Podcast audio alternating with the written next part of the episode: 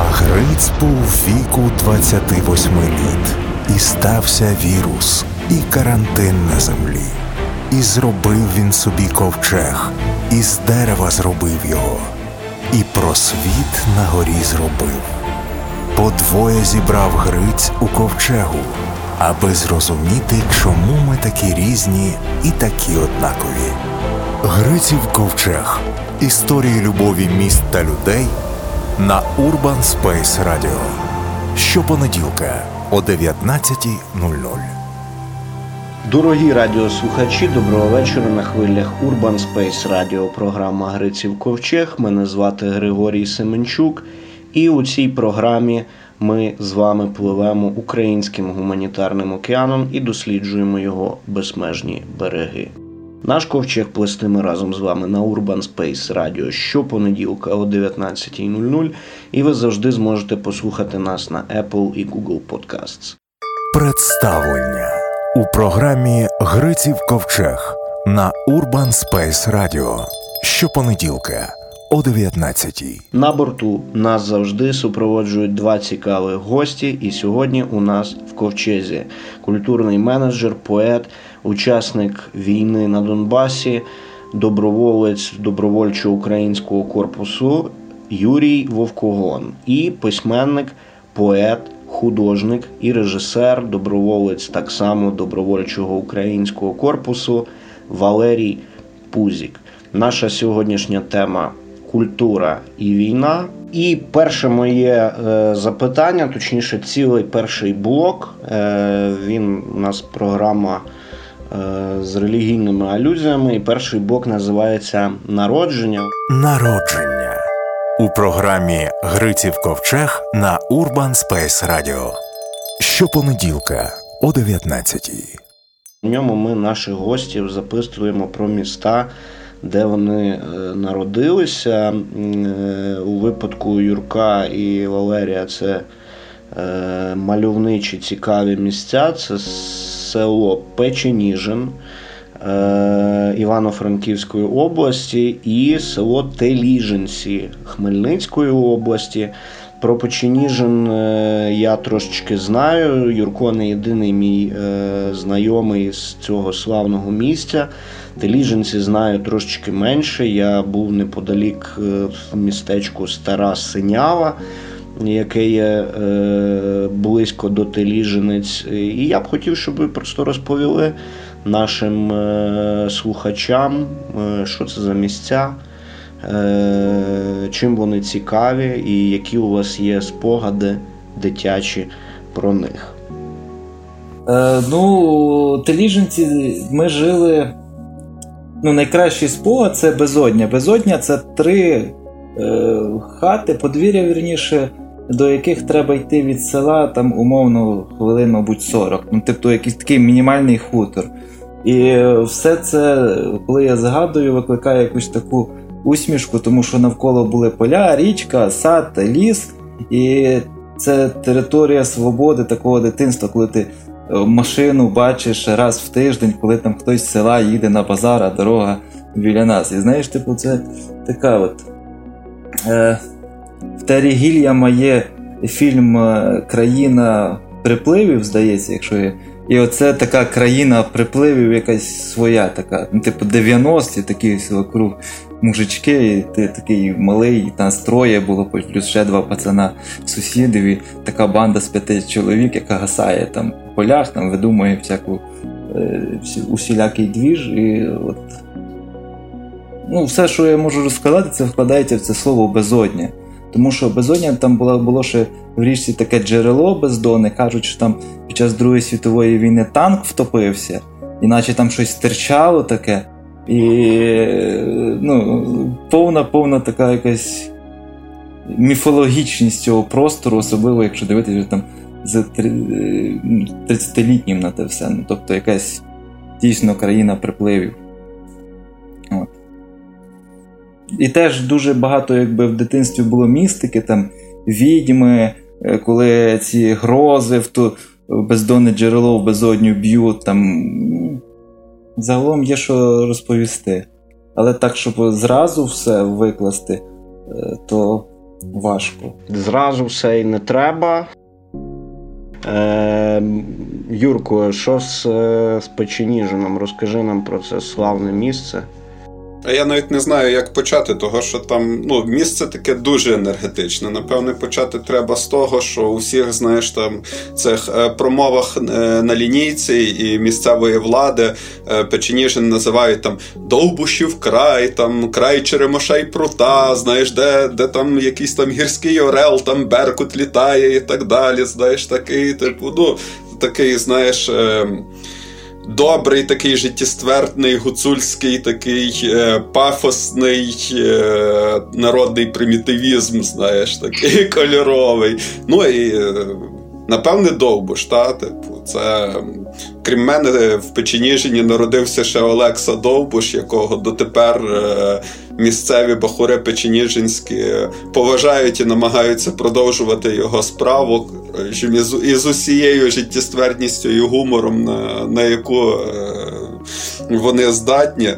І Печеніжин насправді це не село. Печеніжин – це СМТ, а колись було містечко.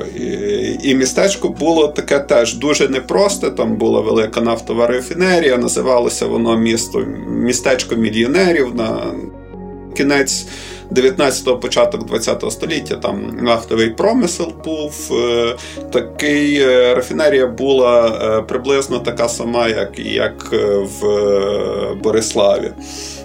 І, напевне, того там люди трошки відрізняються. Там дуже велика була просвіта, велике там товариство Січ, Сокіл. І там трошки навіть дотепер відчувається так, як і по всій Галичині, що ми дотепер живемо на руїнах Австро-Угорської імперії. Знаєш. І дуже, дуже класне відчуття історії, дуже, дуже класне почуття гумору, дуже таке почуття гордості, понтів, гнівів, і воно все в такому безподобному гуцульському колориті. Це, я не знаю, це щось середнє між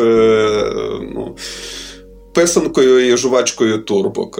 Чим десь, якщо так. Ну і переплетено всякими цими такими історіями ще бандерівськими, з діалектами, на це все накладаються якісь уже сучасні наративи із там хлопцями, які їздять дальнобійниками по цілій Європі, із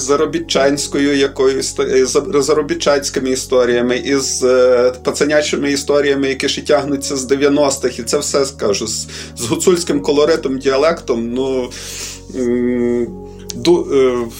Дуже воно таке цікаве, і дотепер воно мене тримає. Але ти це розумієш тільки після того, коли десь вийдеш з нього. Знаєш, я як почав вчитися у Львові і приїжджати, я нарешті зацідив, наскільки воно цікаве. Та думаю, Грицько, ти так само, так кожен. Кожен, напевно, так...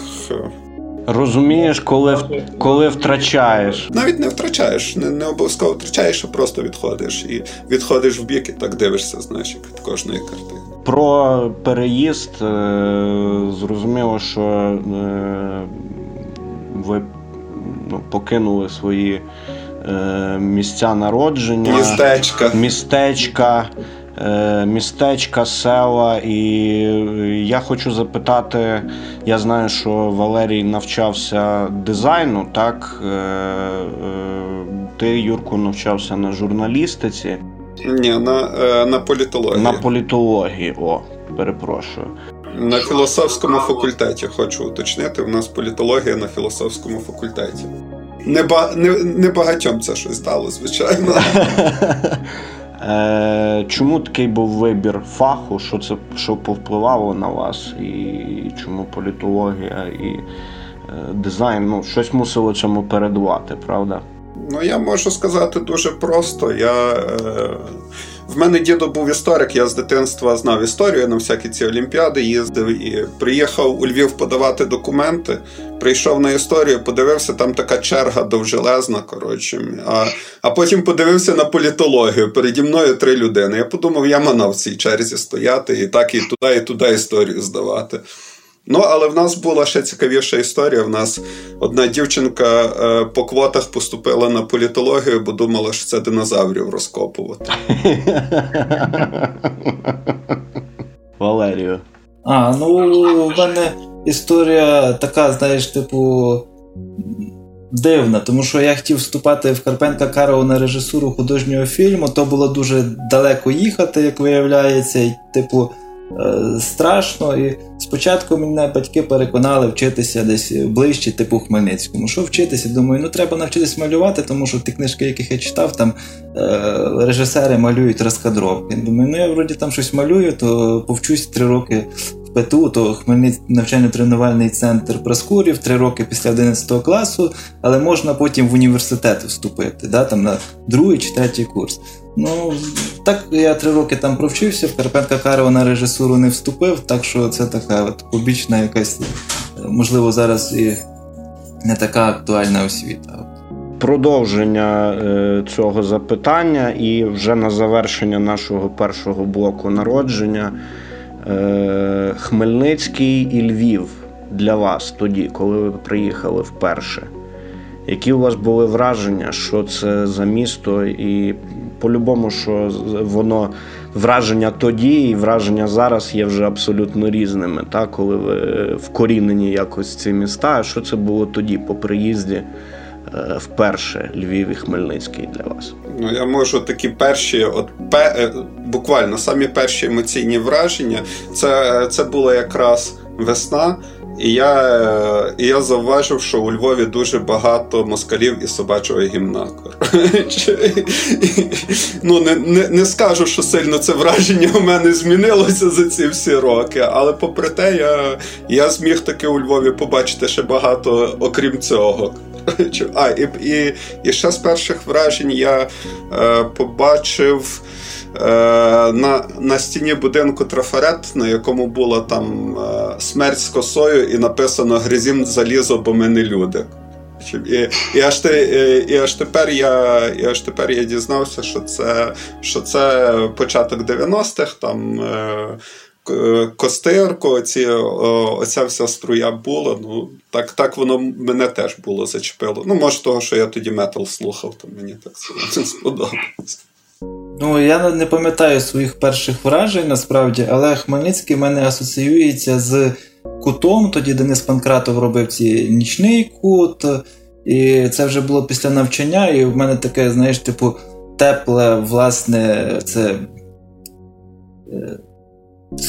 теплі спогади, власне, про цей маленький острів культури, коли там в монотеатрі Кут збирається постійно 20-30 чоловік, які там навколо літератури, кіно, мистецтва, і це було дуже круто.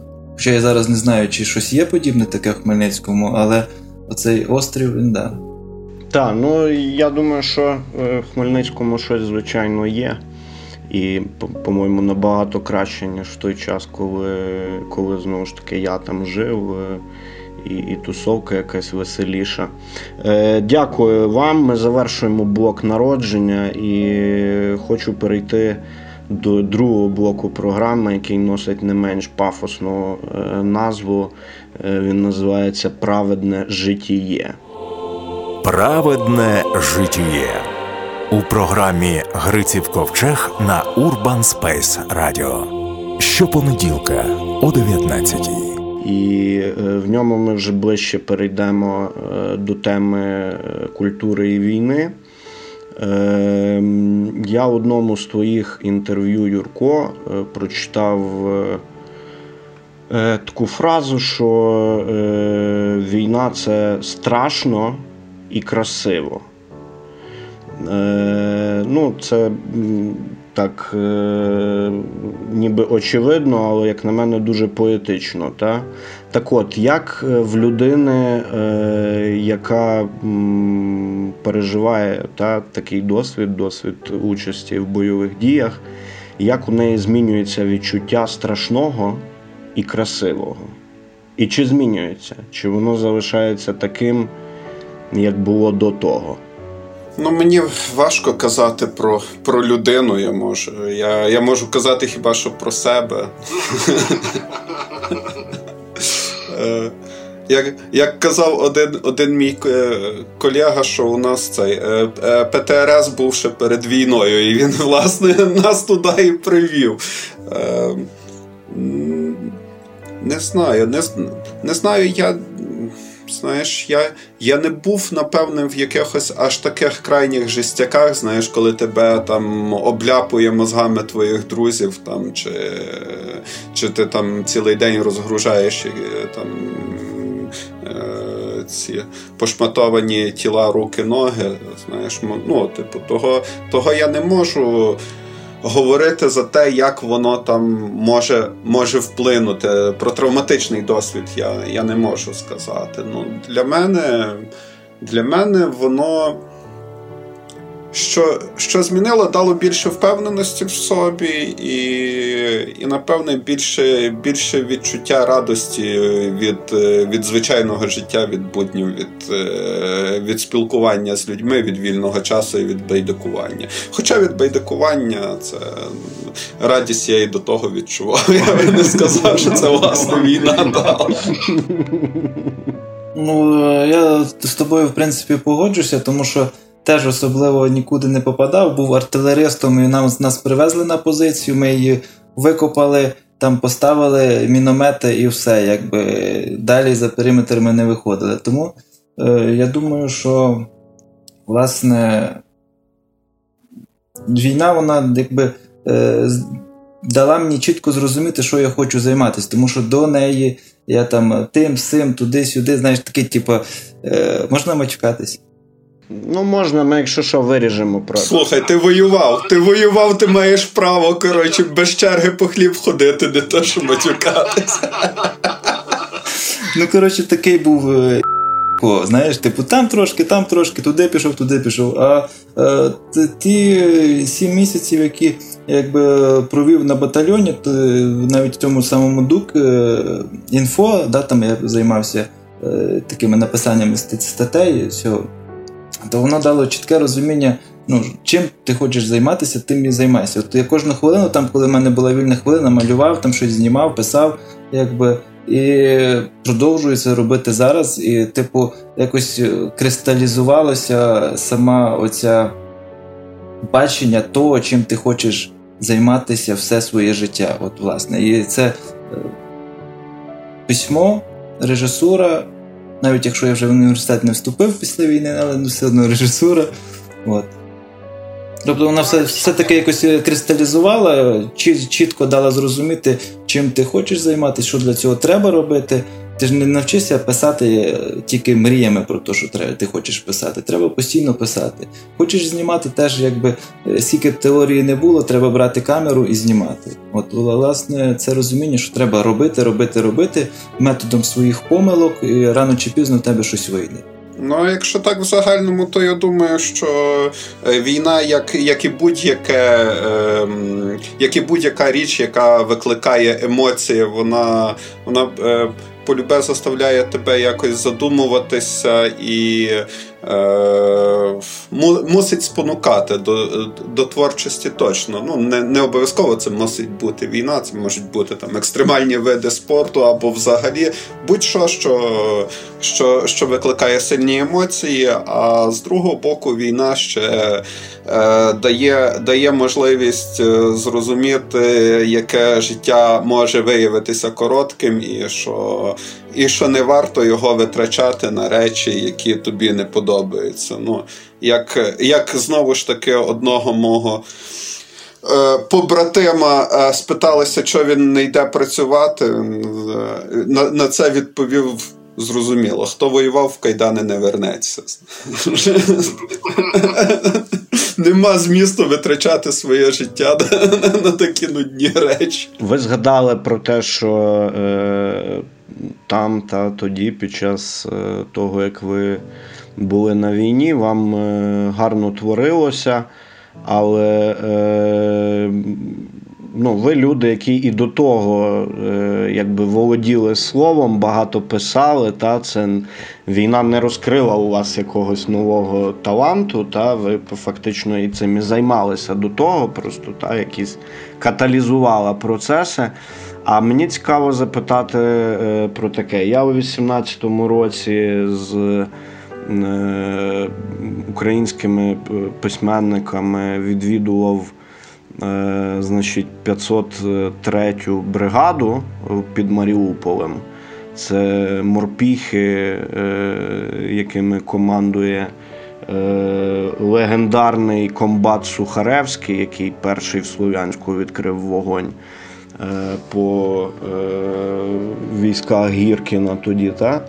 І там, ну, окрім того, що ми читали, якось познайомилися з солдатами, мене зацікавив один чоловік, який фотографував нашу зустріч. Виявилося, що він прапорщик. І він подарував мені свою збірку віршів. І я був просто шокований, тому що ну, я не читав кращої, можливо, на той час поезії про війну. Він, там в збірці є вірші і російською, і українською, але це було настільки пронизливо, настільки цікаво і так якось несподівано, та, зустріти людину, яку ти не знаєш про її талант, і раптом він тут відкривається. Чи якісь у вас такі випадки, знайомства, ті, хто були з вами, чи були хтось, хто відкрив у собі якісь несподівані таланти там, так? Та у нас там таких персонажів було із такими несподіваними талантами, що це можна робити взагалі весь зріз суспільства, і то навіть не найяскравіших його представників. Знаєш. У нас там від айтішників і діджеїв до якихось там, не знаю, міліціонерів і колишніх ув'язнених. І кожна людина така була дуже непроста і дуже, ну, і більшість із них були, ну, принаймні, можу сказати, що були цікавими, знаєш. Дуже, дуже багато таких персонажів, що ніяк до цього руки не доходять, знаєш. Про це все написати, а воно, напевне, було би теж цікаво. Там щось Івіч написав, я бачу. Точку неповернення, да, наш формат видавав, по-моєму. Ну, в мене там, коли я в ДУК потрапив, то було, мабуть, в цьому плані простіше, тому що я Максима Кривцова знав ще з літературної школи там 12-го року, і ми якось двоє там тусувалися, говорили там про літературу, знаєш, типу як на якісь інші теми. От. І першу короткометражку, я ще в ДУК Інфо працював, я йому дав просто говпрошку, він в Пісках там знімав свою цю ротацію, це був лютий, по-моєму, лютий 15-го, якраз там період так до 25-го, там де якісь мінські домовленості підписували, там умовне перемир'я, і там влетіла міна, 5 загиблих, здається, зараз так не згадаю, ломо, ну от, і власне мені здається, що якось ми так, коли двоє оце, знаєш, я йому даю, там він познімав, потім я змонтував, показав йому, воно якось підтримувало самий цей процес, я навіть не знаю, як це пояснити. Ну, типу, ми ж знали одне одного там років 5, да, і виходить, що оцей обмін якимись такими речами, типу творчими, вони давали змогу далі рухатися, от просто. І я думаю, це круто.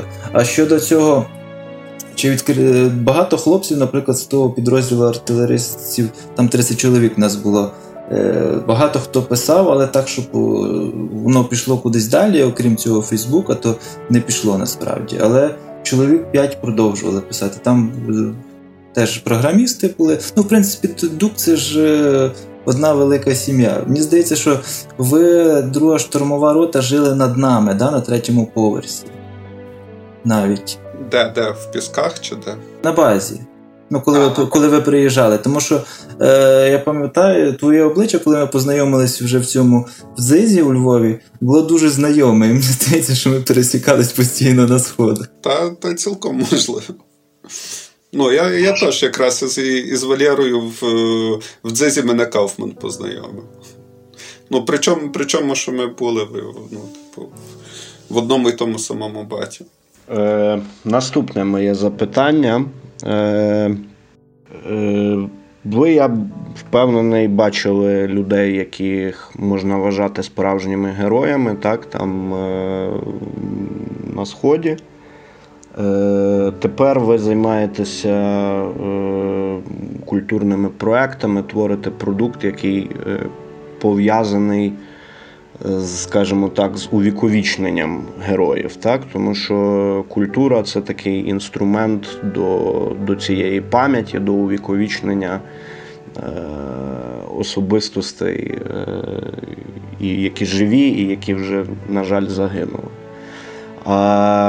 Як ви відчуваєте взагалі цей процес? Чи достатньо в українській культурі артикулюється от саме цих питань?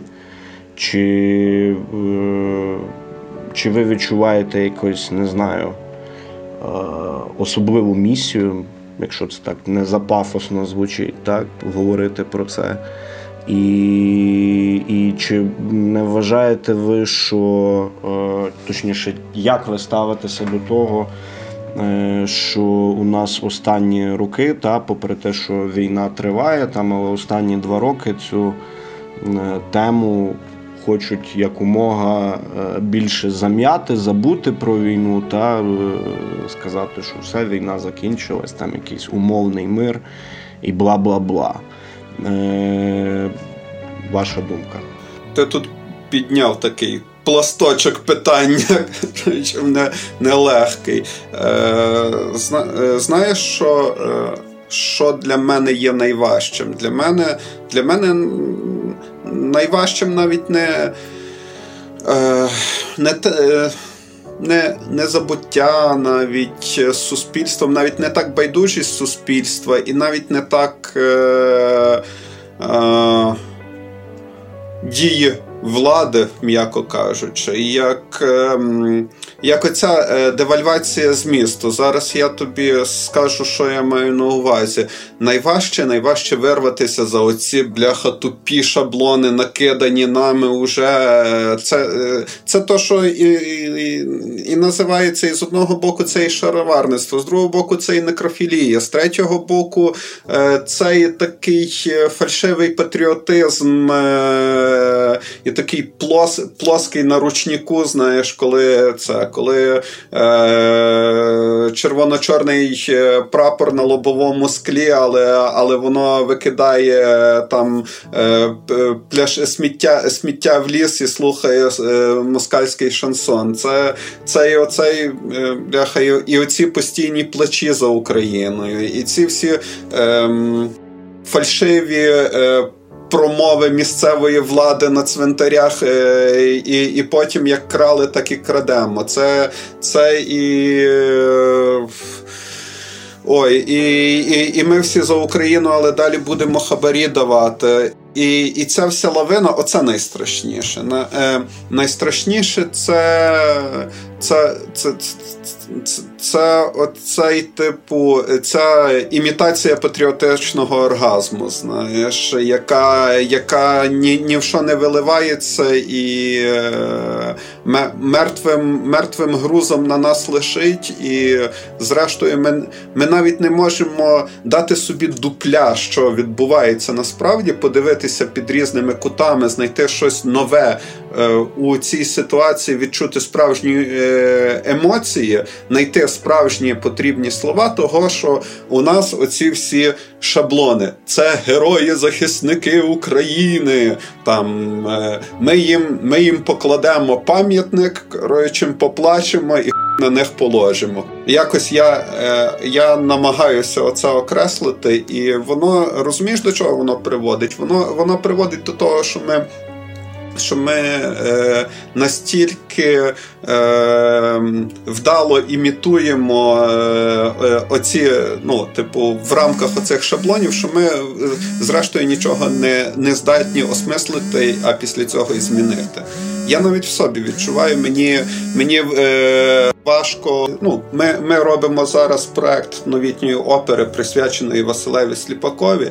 І я навіть, коли треба написати кілька речень, у мене в голові оці всі шаблонні там фрази про героїв. І от найтяжче якраз крізь оце достукатися. І чути щось справжнє. Ну, найбільша боротьба це напевне таке. Ну, наш фронт він проходить по звивинах мозку, і найбільша боротьба це боротьба із байдужістю і оцею такою закостенілістю і шаблоном. Вибачайте, прорвало. Нормально. Ну, бачиш, якби Одеса, я ж зараз в Одесі живу. Одеса дуже специфічний регіон, і якби оця ура патріотизму тут якби все одно в меншості. І для мене було дуже великим там через рік десь, да, після повернення, коли я влаштовувався на один телеканал і дізналися, що я з правого сектора, і тут, типу, така умовна співбесіда переходить в такий маленький коридорчик, два амбали охранника там Служби безпеки, починають бесіду, типу, ну як там стрілять по мирних жителях Донбасу? І типу, я такий, опачик, нормальний регіон. А там недалеко Куликове поле, якби, і це вже було після першого того разу, коли я побачив, що там відбувається, власне, оце 2 травня, типу, коли йдуть квіточки покладати.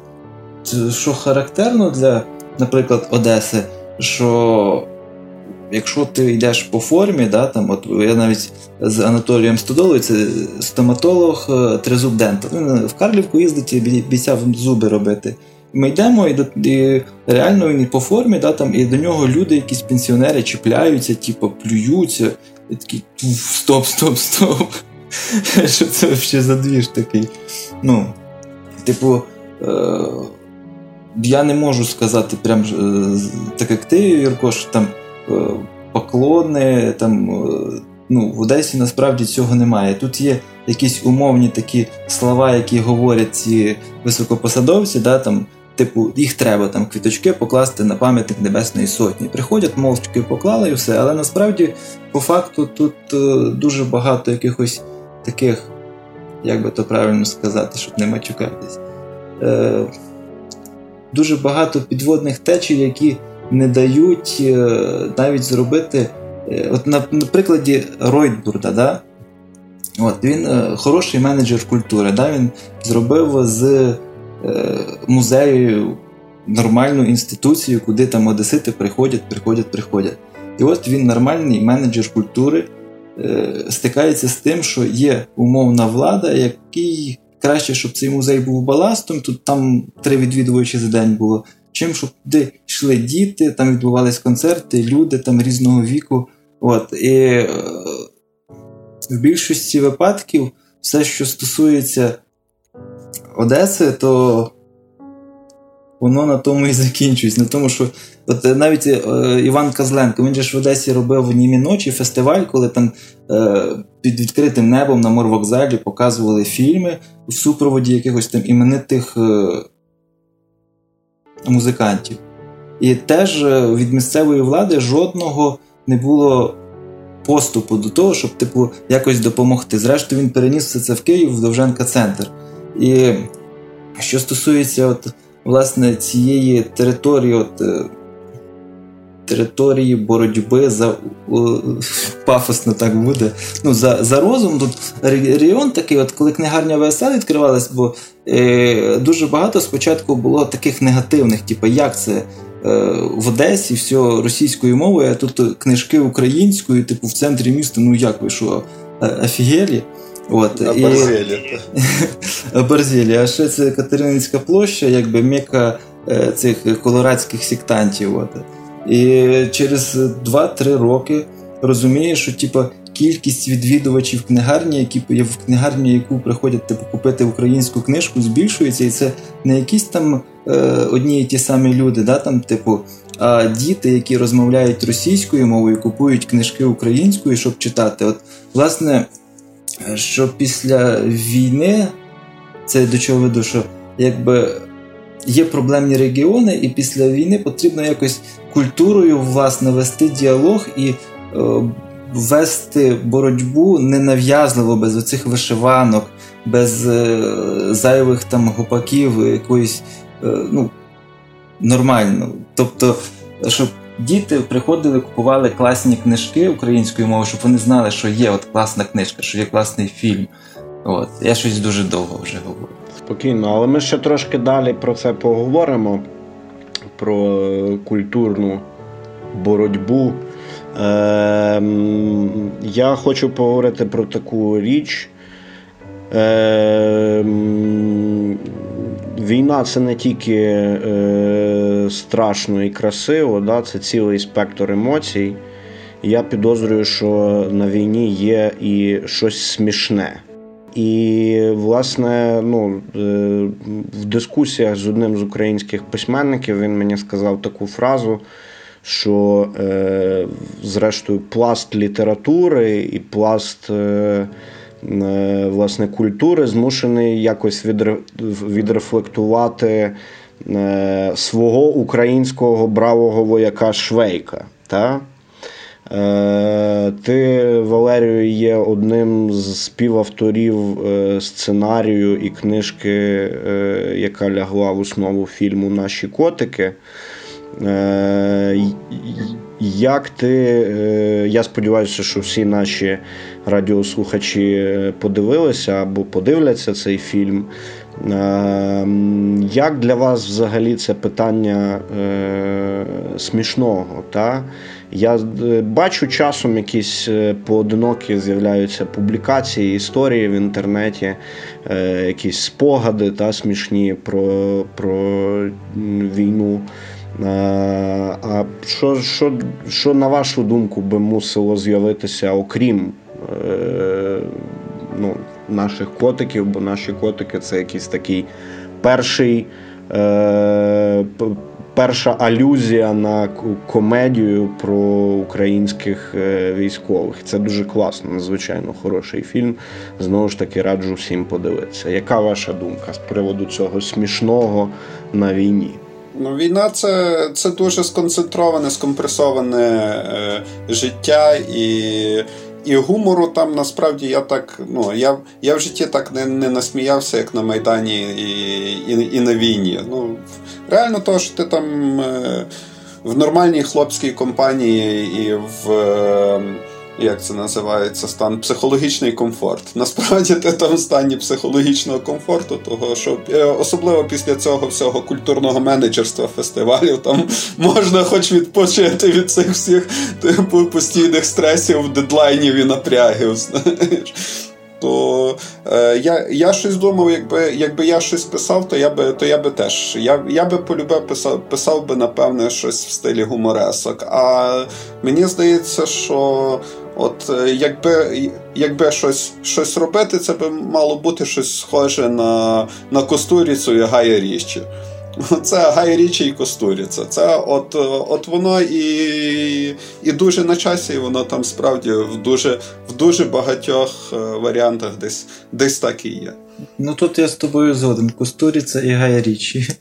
От. А щодо самого цього Швейка, то насправді дуже багато писали вже якихось таких комедійних речей. Там діалоги з нулів, запеки. В Італії вийшла книжка, я забувся, як називається, теж там умовно про Швейка, і постановка була в Дніпрі, там навіть не бравого солдата Швейка, тобто навіть, знаєш, прив'язувались вже до Гашика. Правого? Правого чи бравого? От, тому з гумором якби все ок. Там, мені здається, навіть Мартін Брест писав щось гуморне, я, правда, гортав тільки, але ну, просто воно, якщо вже на широку аудиторію кіно, да, там, чи серіали, то от вийшла «Точка нуль». Дивились? Ні, до речі. Оцей серіал. Так, я, я би так би подивився, якби в мене трохи більше було часу. Ні, то я все, подивлюся, добре, що сказав. Я насправді не чув, розкажи, що це таке. А, дивився, першу серію дивився, там як з слояком молока, так? Ну, типу, хороший початок для чогось більшого. Ну, чуваки своїми силами зробили, якби, ну, непогано для початку. Тобто, поступово все це викристалізування цього солдата Швейка відбудеться рано чи пізно. Ну, просто, можливо, не так швидко, як би хотілося. Може, через років 5 буде свій кролік Доджо. Ну, типу, теж нормальний фільм. Або аніме про Джоджо. Продовжимо. Це буде, мабуть, що останнє питання в цьому блоці. Ви були на Сході, були на війні. Я підозрюю, що бачили, чули, спілкувалися з місцевими мешканцями, які там живуть, так? Зараз іде довга дискусія, вона вже триває давно. Як має відбутися так звана деокупація, або там, я не знаю, завершення війни, як це. Але мене цікавить більше питання, бо я розумію, що завершення війни це не так просто, але я вас хочу запитати про культурну деокупацію Сходу. Які б мали бути кроки суспільства, я не впевнений, що можна казати держава, бо держава це щось далеке від нас, але всі ми є частиною суспільства в тому, щоб деокупувати культурно, ментально, інтелектуально ту частину країни, яка тепер чомусь нас вважає своїми ворогами, та, яка стріляє в своїх, по суті, людей, з якими вони вчора мешкали в одній країні. І зрозуміло, що ми знаємо, що є підтримка Росії, і зрозуміло, що є довга пропагандистська робота Росії в цьому процесі, але як ми на даному етапі можемо цьому завадити і, можливо, які кроки будуть потребуватися від нас в майбутньому? Ну, у мене думка дуже, дуже проста і насправді зрозуміла кожному, попри все це прагнення до толерантності. Ми маємо скористатися цим щасливим моментом відділення від нас цієї частини із цим населення для того, щоб самим розвинути своє суспільство і свою культуру, і потім уже йти по, ну, напевне, що за найбільш мирним принципом, там, Німеччини, ну, таким умовним, знаєш, зрозуміло, ну, вирішення цього питання все одно ховається в нас і в нашому суспільстві. І деокупацію Сходу треба починати із Заходу. Якщо, розумієш, це в нас ще суспільство не відферментувалося, в нас ще немає українського суспільства, в нас воно десь там... Третина, напевне, населення відчуває себе українцями і розуміє це, третина ставиться вороже до української культури, а відповідно і до цієї держави, до цього суспільства, і там третині, напевне, взагалі байдуже до цього всього, вона там чи часто своїми там людськими чи тваринними, ну, на найпримітивнішими своїми індивідуальними штуками, егоїстичними живе. Поки ми тут не змінимо ситуацію, ми там нічого не зможемо зробити. Але в майбутньому треба, як і тут, так і там ставка на дітей. Українське має бути якісніше, сучасніше і краще. Все інакше, ну, це Це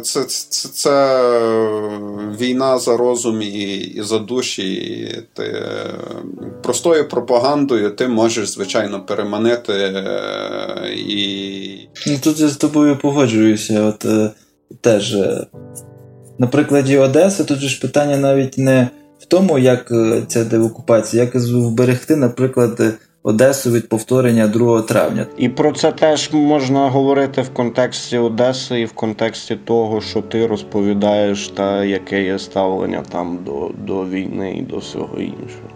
Да, тут потрібно просто напрацьовувати, робити українське кращим, щоб на вулицях чи в тролейбусі не жахалися люди з такими очима. Типу, українською мовою говорить, ти откуда приїхав сюди? Дуже часто таке зустрічається. Чи на дитячих майданчиках там діти тупо не розуміють українську мову. І тут варто все-таки працювати з цим поколінням нових дітей, робити їм, верніше показувати, що українське – це круто, що є класна музика, є класні книжки, є класні фільми. І просто робити свою роботу, якщо це вже в плані там кіно, да, там, чи літератури, чи дитячої літератури, просто робити класну книжку, щоб дитина заходила, от, знову ж таки, на прикладі книгарні сієї, заходить дитина, і книжка класна, і типу хоче цю книжку. Книжку українською, вона читає українською, прийшла раз, другий, третій, постійно приходить. Типу, і поступовими такими кроками можна якби і врятувати. Я завжди наводжу приклад Абаби Галамаги і Гаррі Поттера. Переклад Гаррі Поттера соковитіший, яскравіший, свіжіший, кращий і швидший, ніж російський. В той час дуже багатьох дітей сприяв тому, щоб вони читали українською мовою. Я так подумав, що відповідь на питання, напевне, має бути створена нова хвиля нової сучасної української естетики, того, що ідеологічно нікого не переконаєш уже там. Це вже навіть не про моральне, про етику, має бути сучасна українська естетика. На рівні, напевне, там, не знаю, українського якогось космічного футуризму, знаєш. Мені в цьому плані дуже подобається те, що роблять комікс «Воля». Оце, напевне, те, що зараз насправді потрібно, і теж естетично, чим переміг Майдан.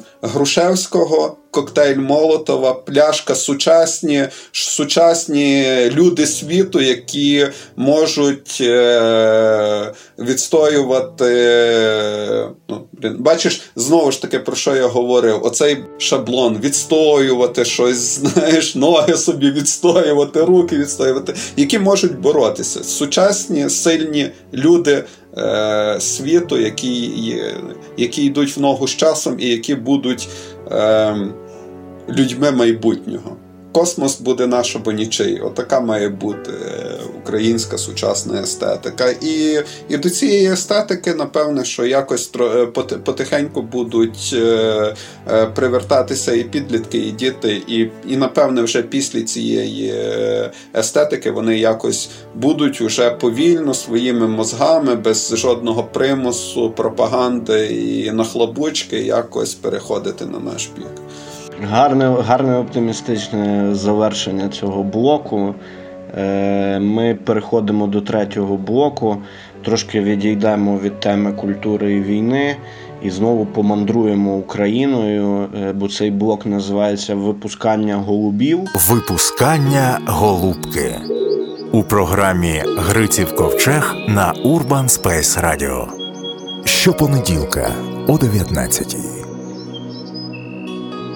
І в ньому я буду вам називати українські міста, а ви будете казати, яка у вас асоціація, можна коротко, можна трошки довше, яка у вас асоціація з цими містами. Окей? Почнемо з славного українського міста Дніпро. Дуже класне місто. Тимофій Хом'як, група «Вертеп».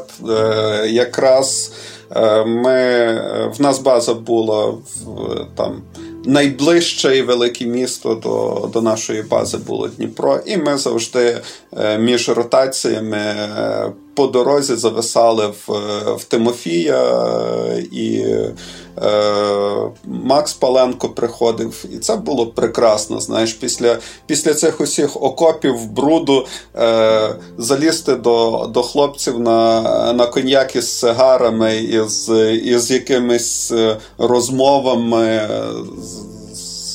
цікавими, і великий світ, ну, так. Прекрасно. У мене від Дніпра найчудовіші враження. Валерію, які маєш враження від Дніпра? То це автовокзал і залізничний вокзал. Це якийсь такий буфер, коротше. Ти от приїхав, пересядеш на автобус і ти будеш десь ближче до війни, да? Або якщо в іншу сторону, то ближче. От якась буферна зона. Якось так. Окей, продовжуємо мандрувати далі, трошки на захід, місто Івано-Франківськ. По іструщею я сілищею, я не з Франківська, я доїжджаю. Я з Франківської області, так що у мене воно як дома. Напевне, от якраз перші олімпіади, там школа олімпіади, це завжди ти в цей Франківськ приїжджаєш. Таке хороше місто. Ну, в мене Прохаську, єдина асоціація. Ну, як не єдина, а типу сама перша. Прохаську, Тарас. Окей. Продовжуємо далі. Місто Вінниця. Не був я в Вінниці. Ну, а всі решта асоціації можете вже собі додумати. Бухло, цукерки, сивочолий гетьман. Та я щось лише по письменниках, походу, калитку.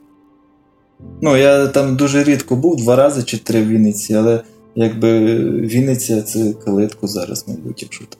Окей, повертаємося знову трошки західніше, місто Чернівці. Прекрасно. Бульвар Героїв Сталінграду, Гуцулкаліпсо і Калинюка. Так. Ну, це Меридіан Черновиць. Якось так склалось, що я познайомився з Чернівцями, власне, в 12-му році на Меридіан Черновиць. Ну, на фестивалі цьому. І з тих пір місто асоціюється лише, ну, при згадуванні Чернівців зразу це. Там зрозуміло, що молодий буковинець видання, Микола Кобилюк, Стелсі, гурти, але це вже все одно ближче до Меридіану, тому що цей двіж продовжувався після фестивалю. Кожелянко і Австро-Греція. У нас не тільки є великі міста, є й менші, містечко Славутич. Я там теж не був, у мене тільки з Парфанкою асоціюється і цією кіношною тусою. О, і знаєш що? Є таке прекрасне відео, от тут же можете зайти в YouTube і десь набрати Василь Васильців на цьому моноколесі катається по Славутичі і щось співає. Прекрасне відео, всім раджу. О, Славутич – це спокій, фестиваль 86. Кедри високі і класний стадіон. Окей, продовжуємо місто Кам'янець-Подільський. Пропала грамота, замок, УНР, перша столиця. Мій кінтуха Кабан, йому привіт, якщо що. Ой, у мене лише треш. Я коли туди не приїжджав, то завжди все закінчувалось печально. Чого? Ну, якось там от, по цьому ділу. Ну, це артсховище, мабуть. Фестиваль Республіка, Андрій Зоїн. Завершимо нашу поїздку, як кажуть, є серце, Львів то серце, а мозок і наша столиця, прекрасне місто Київ. Київ хороше місто, туди якраз на революції варто туди приїжджати. Ой, у мене Київ асоціюється з тим, як я на Андріївському узвозі бомжував 2 дні. Оце єдине, що... Але непогано згадується з усмішкою. Київ – це ідеальний приклад, як можна прекрасні ландшафти засрати страшенною архітектурою і забудовою. І як на диво, дуже багато там хороших людей якось своїми оазисами живуть, знаєш, так переїжджаючи через цей весь людський натовп одне до одного. Ну, не знаю, мені здається, я би там не стягнув. Просто воно мені таке, коротше, як м'ясокомбінат, особливо це метро, це реально те, як на конвеєрі у м'ясокомбінаті. Ну, але для революції це гарно. І найкраще, що про Київ можу сказати, найкращий Київ, ну, напевно, як і Львів. Це оцей символічний, який у нас з літератури і підручників з історії залишається. Дякую вам. Трошечки ми повипускали голубів, політали, подивилися на різні міста. А тепер в мене буде ще одне питання, пов'язане з містами, власне, зі Львовом і Одесою. Кажуть, що Львів і Одеса – це наші українські культурні форпости та великі культурні центри. Я хочу, щоб Юрко сказав три речі, які відрізняють Одесу від Львова. А Валерій сказав три речі, які відрізняють і подібні в цих містах. А Валерій навпаки, що відрізняє і що є подібне у Львові і Одесі. Перш за все, це населення. По-друге, Одеса справді схожа на Львів. Вона мені справді дуже схожа на Львів, але десь приблизно на Замарстинів чи якісь оці такі, знаєш, страшніші, обшарпаніші райони.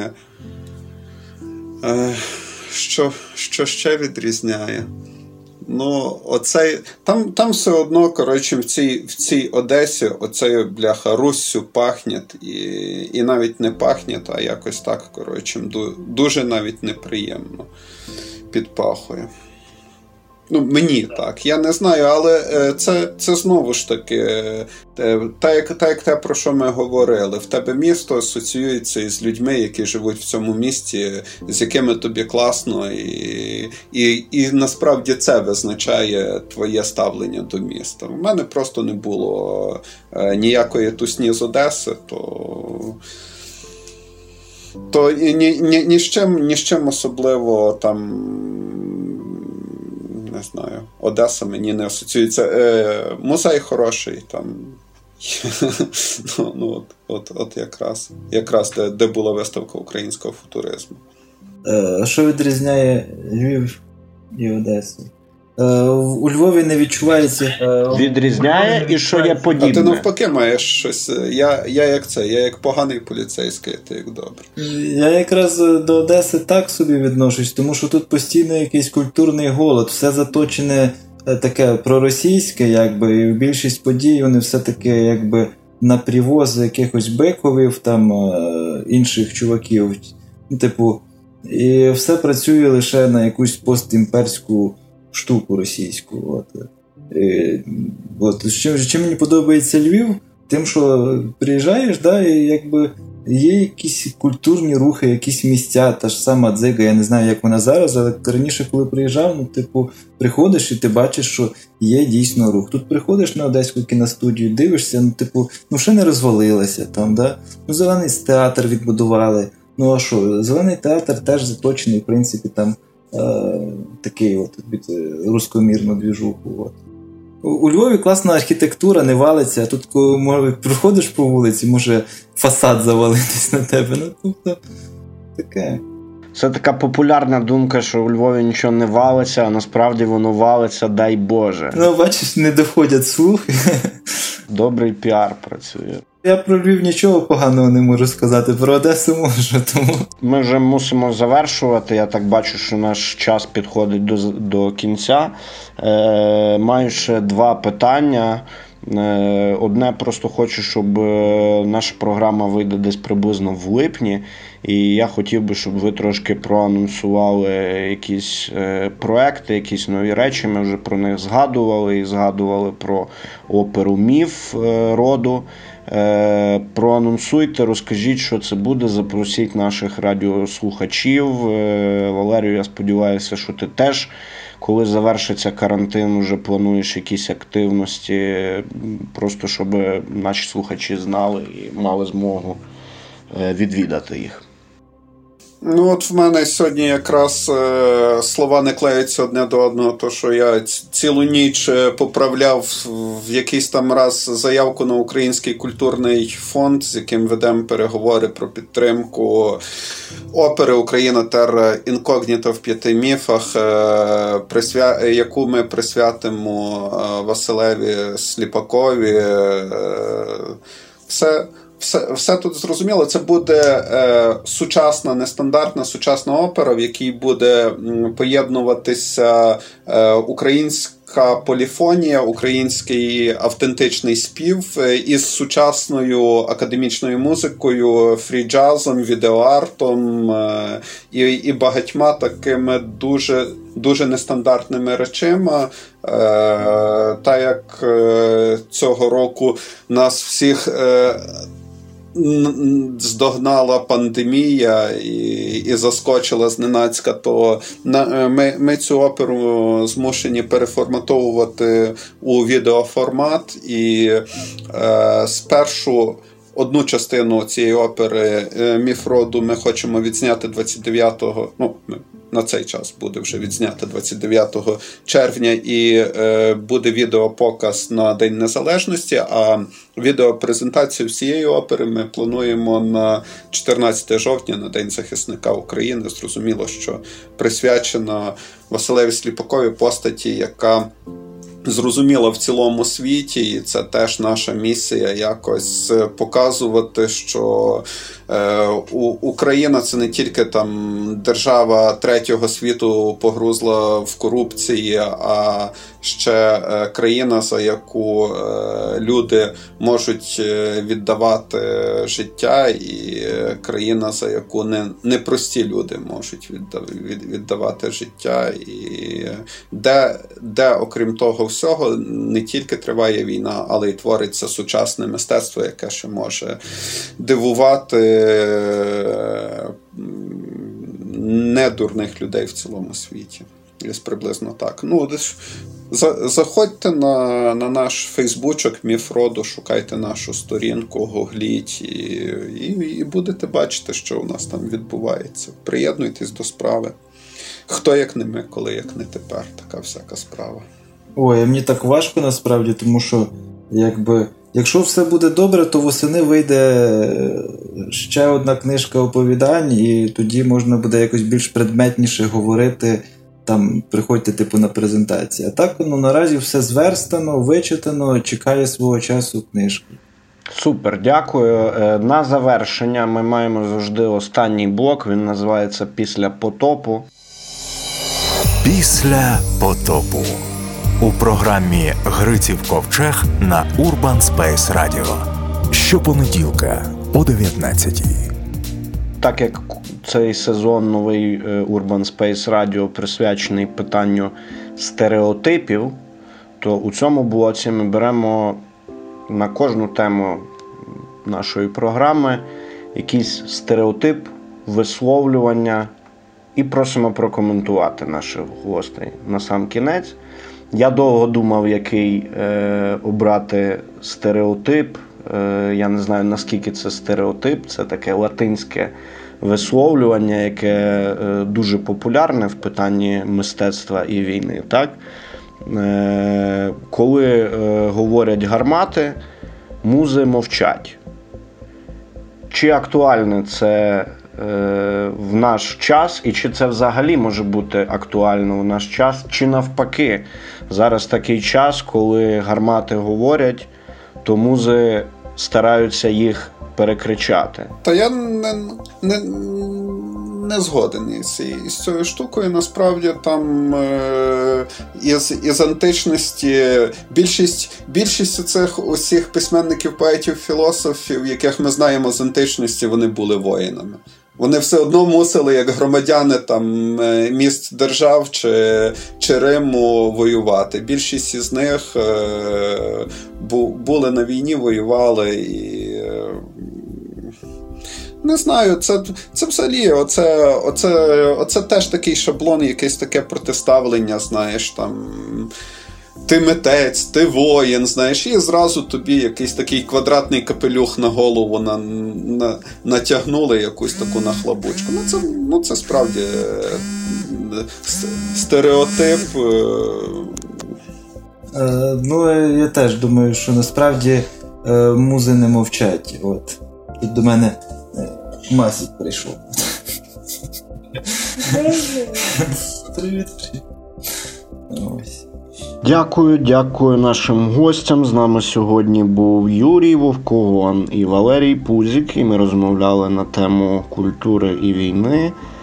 Наш ковчег, нагадую, пливе щопонеділка о 19:00. Ви завжди зможете послухати нас на Apple і Google Podcasts. Гарного вечора. Бажаю нашим радіослухачам Urban Space Radio. Гриців ковчег – це подорож бурхливим українським океаном у пошуках надійних берегів. Два гості. Кожній тварі по парі. Аби зрозуміти, чому ми такі різні і такі однакові. Програма про стереотипи, подорожі, досвіди і історії від людей культури. Гриців ковчег на Urban Space Radio.